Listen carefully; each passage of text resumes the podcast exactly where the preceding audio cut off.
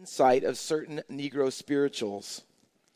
In his book, he answers the question about how black slaves in America, when daily faced with all kinds of difficulties and pain and sorrow and even at times violence, how did they make it through? Well, his answer, and, and the whole purpose of the book is they made it through, at least partially, by the spiritual songs that they sang. One song, a spiritual, was titled Deep River, and it was an analogy with great meaning, and I happened to read it this week.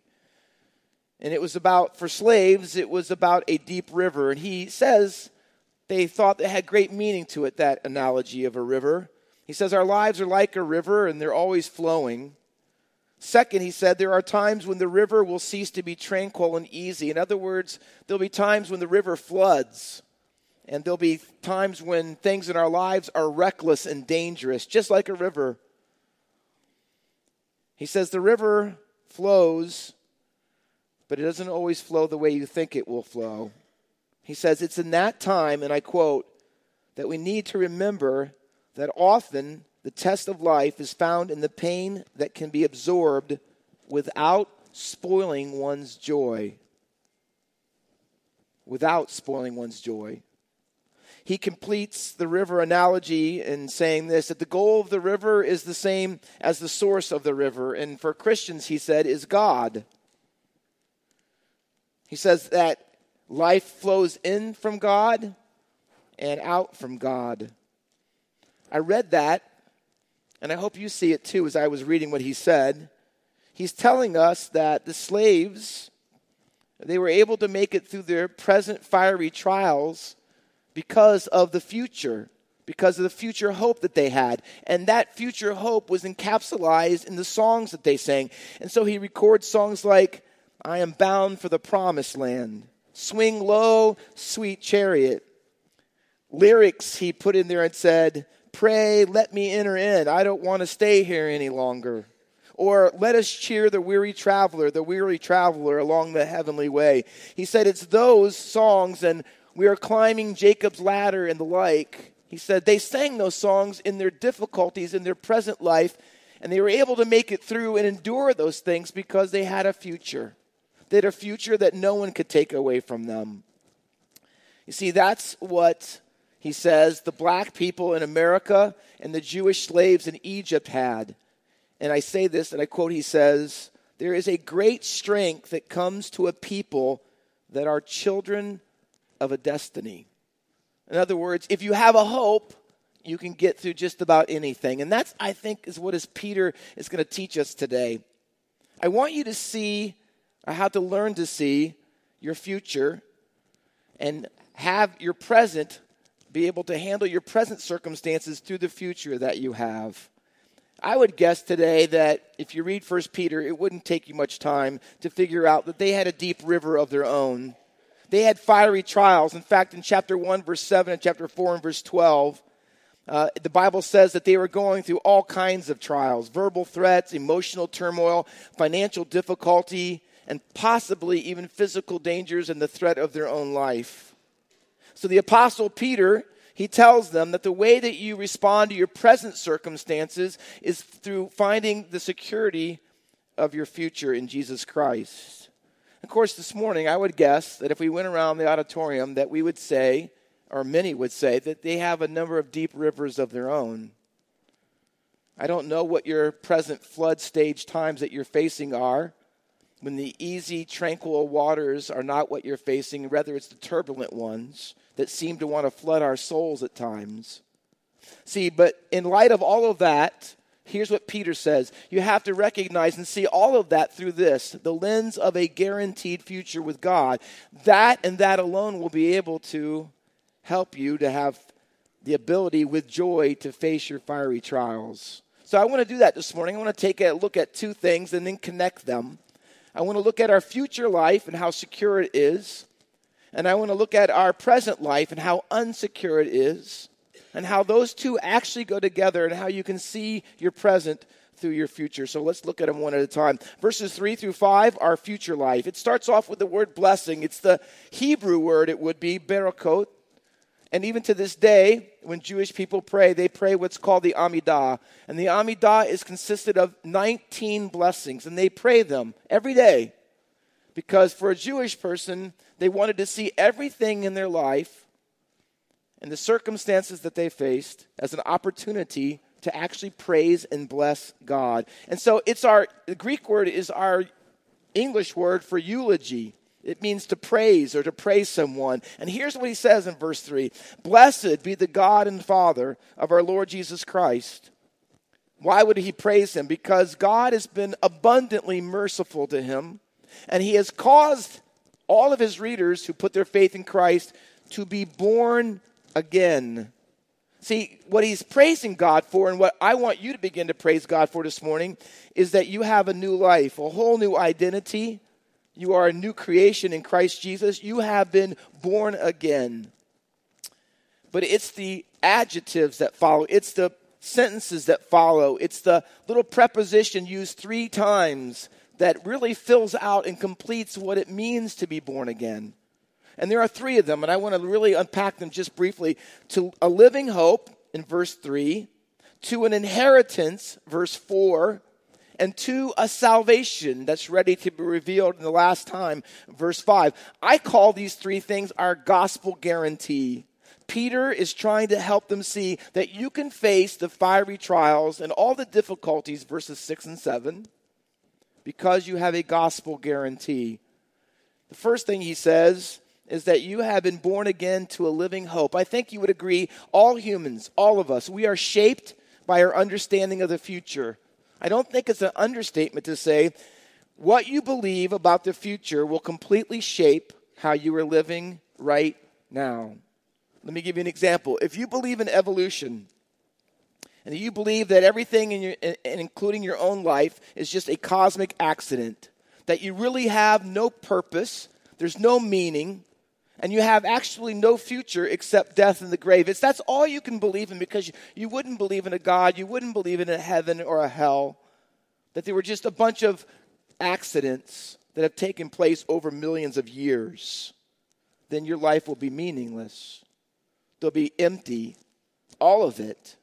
Why? Because you're here by accident and you're not going anywhere. Because that's what you believe about your future in the year 2000, Andrew Delbanco wrote a book titled The Real American Dream, subtitle A Meditation on Hope. And he said this The heart of any cohesive culture, the thing that makes it a culture different from all other ones, is the hope that is at the heart of that culture. Listen to this. Is this not some of, or a lot of people in our culture today? Perhaps even some of you here this morning. Hope is the way we overcome the lurking suspicion that all our getting in this life and all our spending amounts to nothing more, listen, to fidgeting while we wait for death. That all the things that we go through, all the things that we spend and put our time and money into, we're afraid that they might be just what we do and fidget with as we wait for death. Why would you say, why would anyone think because you have no hope? See, if your hope is dead, then you have no future.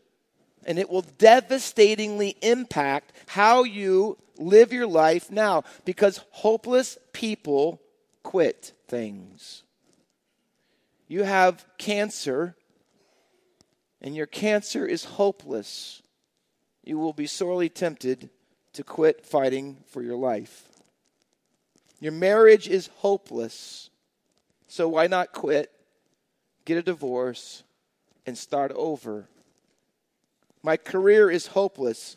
So I quit my job, and my life is flittering around from job to job because it's hopeless. Worst off, my life is hopeless. And maybe some of you have ever been to that place in your life where you didn't think it was worth going on. See, when the hopelessness sets in, even at times people will take their lives first century Christians that Peter are writing to. They're suffering, they're going through pain, sorrow, grief, loss. Peter wants to assure them it's not hopeless. You don't have to quit your faith and go back on it. You have a living hope it says. Why? Verse 3 says, Because Jesus Christ has risen from the dead. It's not too early to park on Easter a little bit and recognize that Easter is not just the fact that we have a life someday, but we have a life today in Christ, and they all go together. Viktor Frankl, who was a Jewish man who was put into the death camps of Auschwitz, he was a psychoanalyst, and while he was in the camps, like everybody else, he was fascinated by the way people responded to the incredible suffering and the trials and the terrible grief that they encountered in the death camps. While he was there and studied people, he concluded that there were three different kinds of people that were in Auschwitz. The first ones were people that became brutal. He goes, even the people who started out being the nicest of people became the most violent and brutal people as long as it made them survive. A second kind of people, and he said this was the most common people, type of people, is a lot of them just plain gave up. Listen to what he says, and I quote Many prisoners just lost hope after time. And with all the hope, they lost their spiritual hold. They stopped believing in God. It happened suddenly. Usually it began, he writes, one morning when a prisoner refused to get dressed, refused to wash, to get clean. They refused to go out into the parade grounds for inspection. No matter what anyone said and tried to talk them into it, no matter if the soldiers came in, he says, no entreaties, no blows, no threats had any effect on them. They just laid there they had given up. Nothing bothered them anymore because they had lost hope. I've talked to people who won't get out of bed, they won't go to work, they really won't talk to anybody anymore. Why? Because it doesn't matter anymore, because they've lost hope. You see, I believe this. And number three, he was right that only a few people were able to stay kind, he says. Only a few people in Auschwitz were able to keep, and I, he titles it, their inner liberty. Why? They would come to him and he would say this Doctor, they would say to him, Doctor, I, how can I handle all of this? And he would say to them, Life only has meaning if we have hope that gives us a meaning that suffering and death can't even destroy. That's the hope. You see, Peter is telling his readers and he's telling us this morning do you realize that when you know Jesus Christ and you've been born again, you have a living hope because Jesus has been raised from the dead. And it's a hope that not even suffering and death itself can destroy. That's what Peter is saying to us this morning. We have a future hope and the ultimate hope. See, the ultimate hope that is in your heart will completely determine how you respond to the things that you go through right now. He says, This born again, this salvation that we have, it's given us a living hope and it's also giving us an inheritance. Verse 4 reads, to an inheritance. And then he uses three adjectives. All of them in the Greek start with A. It's like alliteration. He wants them to remember them imperishable, undefiled, and unfading. Put them all together, and here's the idea. What God has given you in Christ Jesus Christ is an inheritance, and that's a family term. It's about a father leaving things to his children. See, and that's what you have. It's not just a abstract salvation. It is a family term. See, God has made you a part of his family and he has given you an inheritance and compared to what you have on this earth, when you can lose everything, including that inheritance, this one is permanent. That's what the three words mean. Imperishable. He uses that in chapter 1, verse 23, when he talks about the imperishable seed. He talks about it in 1 Peter 3 4, where he says, imperishable, imperishable inner beauty. He says, Women, don't go after the perishable outside, but the inside of your life. He says, You have an inheritance. It's imperishable. It's not subject to decay. It won't grow old. He says not only that, it's undefiled, it's incorruptible, it can't be changed, poisoned, limited at all. And in the same word in chapter 5 and verse 4, he says it's unfading. It's not going to disappear over time, it's permanent. See, he says, look at what you have. And then verse 6 says, but for a little while. Do you see what he says? You have eternity. You have this inheritance, and it is permanent, and it's always going to be there for you. So keep your eyes on that. And if you have to, if necessary, he says, verse 6, for a little while, in comparison to eternity, if you have to go through those things, you'll be able to endure it. Martin Luther, whose life was always at stake, as a Protestant, perhaps the first or one of the first.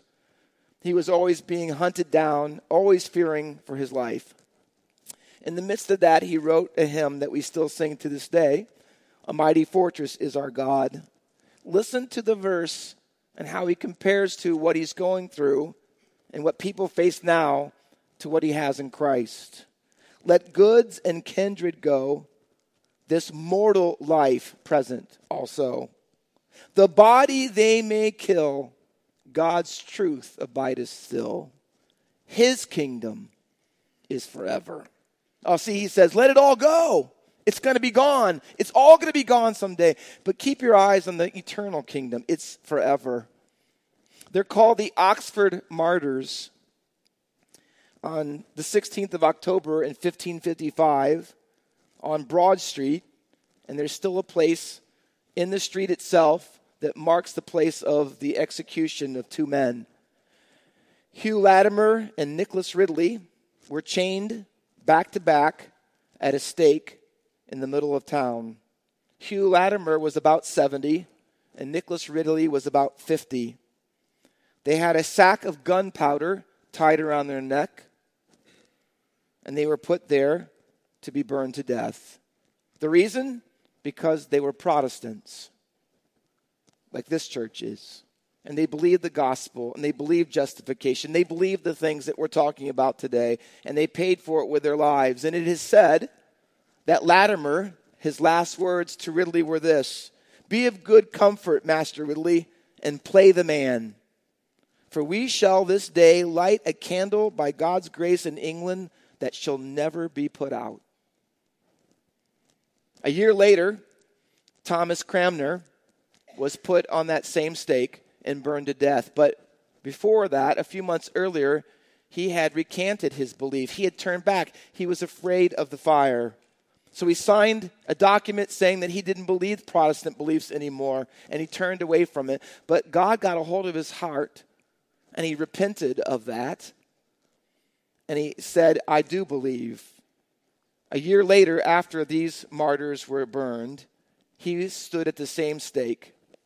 The fire began to go and to be raised, and it was approaching him. And when it got close enough, he took his right hand, in which he had signed the document that I don't believe those things anymore. He took his hand and put it in the fire because he wanted no part with it. And he died that day. You know why I tell you those stories? How could you do that? How can anybody be so strong in their understanding and their beliefs? How do you put your hand in the fire? How are you willingly going to the stake when you know that all you had to do is sign a piece of paper? You know how you do it? When your future is secure.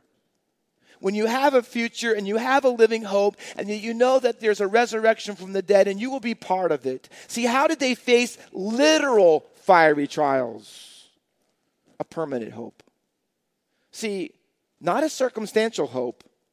See, if you make today, if you make as your ultimate hope a finite object, a temporary item like your health, like your family, like professional achievement or wealth or position in society, See, you're not going to be able to handle the fiery trials that come your way. If you live long enough, and you know this to be true without being morbid, if you live long enough, you will lose all of those things that I just listed. They're all going to go.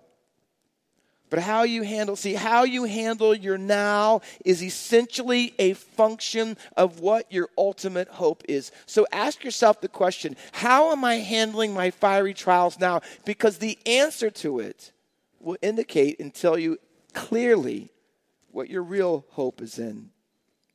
So here's what he says To be born again has a gospel guarantee, and it's three parts. You get a living hope you get an eternal inheritance, and he says you get a salvation that's going to be revealed in the last time. And I love this part because look at verse 5 who by God's power are being guarded. Verse 4 it says it's unfading and it's being kept in heaven for you. And in verse 5 says what God's power are being guarded through faith. There's our phrase for a salvation ready to be revealed in the last time. Do you see the double security? You're being kept for your salvation, and your salvation is being kept for you. You can't get any more secure than that. Fort Knox, I don't know if you've ever been there.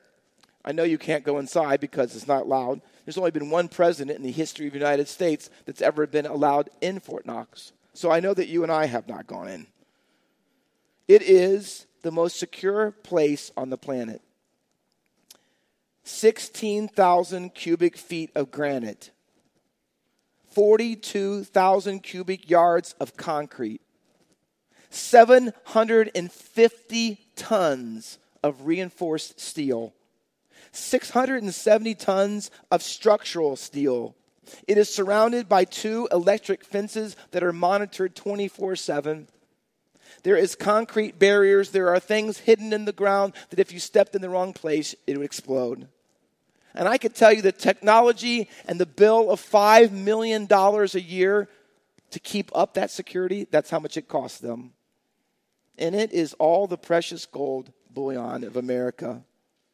See, it has lights everywhere. There isn't an inch of that place that isn't secure. It's the most secure place on earth. But can I tell you this? Your security in Jesus Christ, if you know Him, is infinitely more secure than that infinitely more. You could even begin to begin to understand how secure that you are in Christ because it's the most secure place in heaven and earth, your salvation. Richard Baxter was a famous Puritan pastor, and he needed this truth. And he tells the story in a book that he wrote called The Saints' Everlasting Rest. He wrote the book because he was going through an illness that he thought he would never recover from in his life. And so he wrote The Saints' Everlasting Rest and how he got through it. He wrote in the book on one page, he says, There are seldom an hour that I am free from pain. Imagine every day, every hour, he struggled with pain. He says, as a result, here's what his solution was once he got that illness and had it for a while and realized he wasn't going to lose it, it wasn't going to go away, he decided for the remainder of his life, that 30 minutes a day, that he would meditate on heaven. He said it absolutely changed his life. It made him completely see his circumstances differently because every day he was reminding himself of the salvation and all that would go with it when he came to heaven. See, Peter says the same thing, but it's not just heaven. Did you read the text? He says, look at verse 5. You are held, or you are by God's power, you are being guarded through faith for a salvation ready to be revealed in the last time. The little word revealed is apocalypse. It's the word apocalypse. It's also used, can you look down if you would be, in the next verse 7? He says, and praise and honor and glory at the revelation of Jesus Christ. Do you see what Peter is saying? Hey, if I, he's not saying, if I just, Pastor Walker, if I just think about heaven, he didn't say, hey, think about the pearly gates. He didn't think, oh, you know how you can get through your trials? Just think about the streets of gold. Think about the marriage supper of the Lamb and all the food that's going to be there. He didn't say any of this. You know why? Because those things would be abstract. But you know what the parallel statement of those words revealed means? It's not just the revealing that he's coming, it's the revelation of Jesus Christ. That's what you need. You know how you get through trials? It's just not heaven someday, it's that you're going to see Jesus. That's what he says in verse 8. Do you see it there? You do not see him now. You can't see him. But here's the idea, but you are going to see him. And because of that, it moves you, it motivates you because you love him. Listen to how important this is and actually how much a requirement is. 2 Timothy chapter two, 4 verses 6 through 8 says, Paul says this. He says, I fought the good fight, verse 7. I have finished my course. I have kept the faith. How did Paul go through all the beatings and the floggings and all the horrible things he went through? He's going to tell you how he fought and finished the race. You know how he did it? Henceforth, there is laid up for me the crown which is righteousness, which the Lord, the righteous judge, will give me on that day. But not to me only, but also to those who love, listen, love his appearing. Oh, you know what Peter says? It's not just heaven. It's not abstract things that might be there someday. Believe it or not, it's not even the people that are there, although we're looking forward to seeing them. You know what it is? It's Jesus.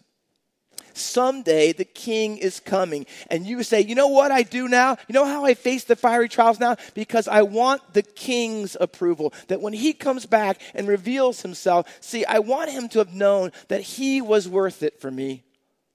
Oh, we sing that song, It Will Be Worth It All, when we see Jesus. Life's trials will seem so small when we see him. One glimpse of his dear face, all sorrows will erase. Watch.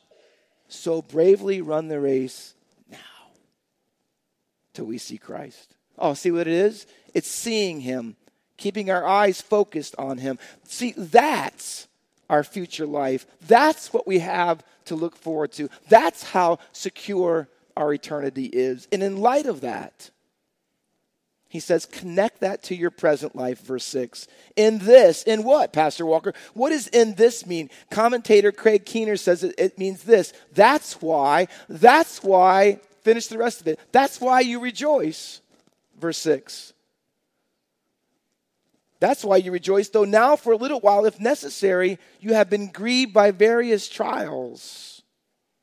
He says, and later on, he says, You will rejoice with joy that is inexpressible and full of glory in verse 9. And the word full of glory is a compound word that means this it'll be more than words. Let me say, someday you will have a future that is more than words can possibly say. So while you're here, if it's necessary, You'll face your trials differently because of it. You say, Pastor Walker, come on. Is that even real? How can how can that be possible? How can anyone have joy during a fiery trial? You know what Peter's answer to that is? Because your future joy impacts your present joy. Let me tell you how I know.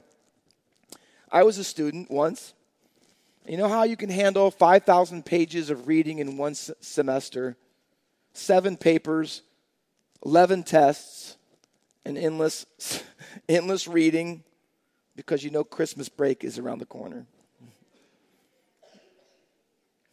I know. Thank you, the amen from the children. I appreciate that. How do you handle long hours at your job, overtime that you're not getting paid for? You know how? because you know in two weeks you're getting on a cruise. You're going to a warm place in the middle of the winter, and you're going to be gone, vacation. You know why? Because that's how you look at it. You look at your present through your future. When I was first married to Chris, I was a camp director at a little camp that we owned and our church owned. And so the first we had been married only a few months. And so in the summertime, I was told every week for a month I would go and be gone Monday through Friday, and Chris would stay home, and uh, I would see her on the weekends. So you have camp food, and after a while, camp food isn't that great. And kids waking you up, and little teeny kids. I had a different grade. I had kindergarten through third grade, and then up and all the way through high school. You know how you get through it when you're not sleeping well, and someone gets you out of bed, and someone threw up, and all that good stuff because you know I'll get to see Chris on the weekends. You know, it was been great to go home and relax a little bit, sit on the couch, eat the food. That's abstract. That's not what I was looking forward to. I was looking forward to seeing her. Oh, see, isn't that the day that we should live for? You know how you make it through this life and the troubles and the relationships and the difficulties, the chaos and the mess? You know how it is? Because you're looking forward to seeing Him. Did you catch the tension in the passage? Things that are happening at the same time. Look at it. Right now, he says, right now you're suffering from trials, but right now you're rejoicing in your hope. You're doing both. How is that possible? He says, You are incredibly filled with pain, and at the same time, as a Christian, you are incredibly filled with joy. How do those things go together? Only if you have a secure eternity. You see, how? How? Because you're, go- you're not going to have a hope that's based on circumstances because circumstances are uncertain. But the uncertainties of our life have to be founded on the certainties that we have. And so he says in verse 7 here's the purpose so that the tested genuineness of your faith, more precious than gold that perishes though it be tested by fire, might be found to result in the praise and glory and honor at the revelation of Jesus Christ. Here's what he's saying. If you have a genuine faith, and that genuine faith, by the way, you don't go back on it as as uh, he said, Viktor Frankl, you don't lose your spiritual hold in life. You don't give up on God. You don't stop coming to church. You don't put your Bible aside. Those aren't the things that we, how we respond. Here's what he says. But if your faith is genuine, even in its testing, he says, it'll be because it's anchored to a living hope and so when you go through sorrow and great loss and tragedy, it will not decimate you. It will not destroy you. It will not wreck your faith. It will turn you into gold. Is that happening in your life? Is that happening in the things that you face? When the sorrows come and the river overflows, the tears, the pain, the suffering, the loss, is it turning you into gold? In The Lord of the Rings, there's an interesting scene, and I'll close, where they have gone through so much, so much to get rid of the ring of evil and power. And after it's been done, Samwise Gamgee says to Gandalf, What happened, Gandalf? I thought you were dead. And then I thought I was dead myself. And then he says this to Gandalf Is everything sad becoming untrue? What happened to this world? Gandalf says, A dark shadow indeed has been lifted. Do you know what he's saying? Oh, there has been evil. There has been a lot of it. But our future is still secure. It's secure have you ever asked? Have you ever been in the middle of trials, sorrow, tears? Have you ever thought this? Will it ever come a day when everything sad will become untrue? Peter says it will. It will. If you're willing to see your present through your future. Do you have a living hope? Do you have a living hope in Jesus? Do you have a living hope in Jesus who was raised from the dead? Can I tell you this? He did. Did you know Jesus had a living hope?